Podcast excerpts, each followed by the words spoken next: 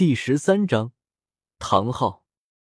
陈峰看了看第三次签到的地点，七宝琉璃宗，大陆上三宗之一，想要轻易进去有点难。里面的封号斗罗一下就可以知道他偷偷摸摸的进去了，得想其他办法。小五看见陈峰从唐三手中拿来信，也是没忍住抢了过来，仔细的看着信上的内容。看完后。一脸同情的看着唐三，小五虽然是一个小女孩，但再怎么样都是活过十万年的魂兽。当初她妈妈的离开，也让她伤心欲绝。她很清楚这种感受。你父亲，你以后会见到的。他去完成他的使命，到时候就会见到的。你的实力强大，是你父亲最希望看到的了。陈峰安慰着唐三：“我一定会变得强大起来的。”唐三坚定的眼神代表着一切。唐昊这家伙太不负责任了，之前也是对你不管，现在走的一点预兆都没有。前天我还来让他打造农具，他这一走，以后我们还要再找一名铁匠才行。杰克爷爷也是不禁苦笑道：“杰克爷爷，我爸爸是什么时候走的？”唐三问道：“应该是最近几天，我这段时间还看到他了。”杰克爷爷想了想，说道：“杰克爷爷，谢谢你了，你先回去吧，我把家里收拾一下。”唐三也是感谢道。杰克爷爷闻言，也是点了点头，直接离开了。唐三，我知道你是双生武魂，你的第二武魂是昊天锤，相信老师也是和你说过昊天锤的。你的父亲可能不简单，身上背负的重任太多了。你必须强大起来，才能替你父亲去完成。陈峰看向唐三说道。唐三听到陈峰说的话一愣：“我也不知道，但是我会让自己变得更加强大。老大，以后多多关照了。”唐三也是笑了笑，对唐三说道。陈峰也是点了点头。这时，唐三第一次叫他师兄。陈峰也是知道了，唐三此刻是真正的下定决心想要变强了。杰克爷爷一走，铁匠铺内就只剩下唐三三人。唐三也不开口，就那么开始收拾起凌乱的房间，收拾着房间里的每一样东西。陈峰和小五也没有上前帮忙，这种时候就要唐三自己一个人去感受了。此时，一个身穿黑袍的男人在远远的望着唐三。可是却没有做出什么动作，就只是站着。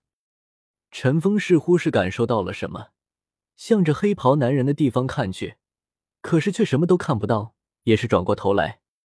奇怪，我怎么感觉那里有人在看我们这边？陈峰疑问的说道。小五和唐三闻言，也是看向那个地方。唐三甚至用出紫极魔瞳都没有看到什么人，可能你看错了。唐三看了半天没有看到人，也是说道：“应该是看错了吧。”陈峰再看了眼那个地方，说道：“陈峰自己也不确定那里是不是有人。他拥有风元素，有异常的感知力，不过却看不到太远的地方。”黑袍男人见陈峰三人看向他这里，也是露出了惊讶的表情，不过却没有闪躲。他知道凭三个一还魂师的实力是看不到他的。夜幕降临，唐三已经把家里收拾好了，空出了两张床了。至于为什么是两张床，他们三个都知道。唐三独自坐在一张床上冥想，小五也坐在另一张床上冥想。陈峰在小村庄里走着，他还记得以前的家也是这幅景象，可惜回不到以前了。躺在满是蓝银草的草堆中，望着天空中的无数繁星，闭上了眼睛。你今天是如何发现我的？一道沙哑的声音传了出来。陈峰连忙站了起来，看向声音的拥有者。来者是一个高大的身影，他穿着一身简单的灰色长袍，凌乱的黑发披散在肩膀上，苍老的面庞上刻满了沧桑。一双浑浊的眼睛似乎已经到了风烛残年一般，和他才五十岁左右的外貌毫不相符。陈峰没有在第一时间回答，能走到陈峰旁边却没被他发现的，肯定是魂圣以上的强者。这种强者可以轻易将他击杀，他可不敢肆意妄为。我不会伤害你，你说吧，今天是如何发现我的？黑袍男子继续说道：“我的武魂是风，感知力比较强。当时我感觉你在那，但是看不到。可以告诉我为什么看不到你吗？”陈峰疑惑的问道：“我的实力岂是你这种弱者可以看到的？你怎么和唐三在一起？”黑袍男子继续问道：“我和唐三都是大师的弟子，我们是同门师兄弟，也是一个宿舍的。可以告诉我你是谁？”陈峰小心翼翼的问道。陈峰不敢嚣张，他在这种强者面前没有嚣张的资本。只能唯唯诺诺了。我是谁不重要，但是你如果欺骗唐三，我会让你死无全尸。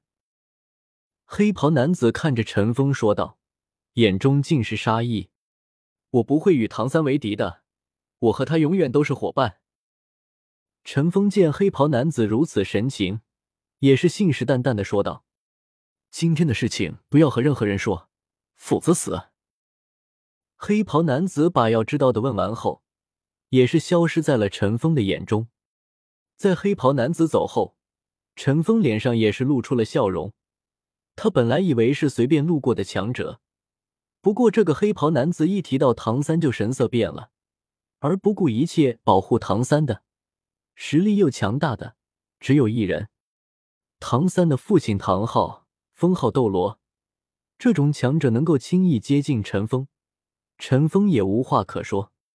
陈峰，你怎么在这里？我找了你半天呢。远处传来小五的声音，陈峰也是笑着看向走来的小五：“你怎么了？”小五见到陈峰笑，也是疑惑的问道：“没什么，你看着星空多美。”陈峰看着小五说道，说完就继续睡在了蓝银草堆上。小五见状，也是躺了下来。和唐三一起凝望着星空，不知不觉当中，两人就睡着了。两人都是一环魂师，魂力能够抵抗寒冷，一晚上睡在这里也不会冷。早晨，正准备去修炼紫极魔瞳的唐三看了眼陈峰他们的床上空无一人，不过也没有管，飞到房顶，开始修炼紫极魔瞳。唐三早就习惯了，这种事情也不是第一次发生了，也没有太在意。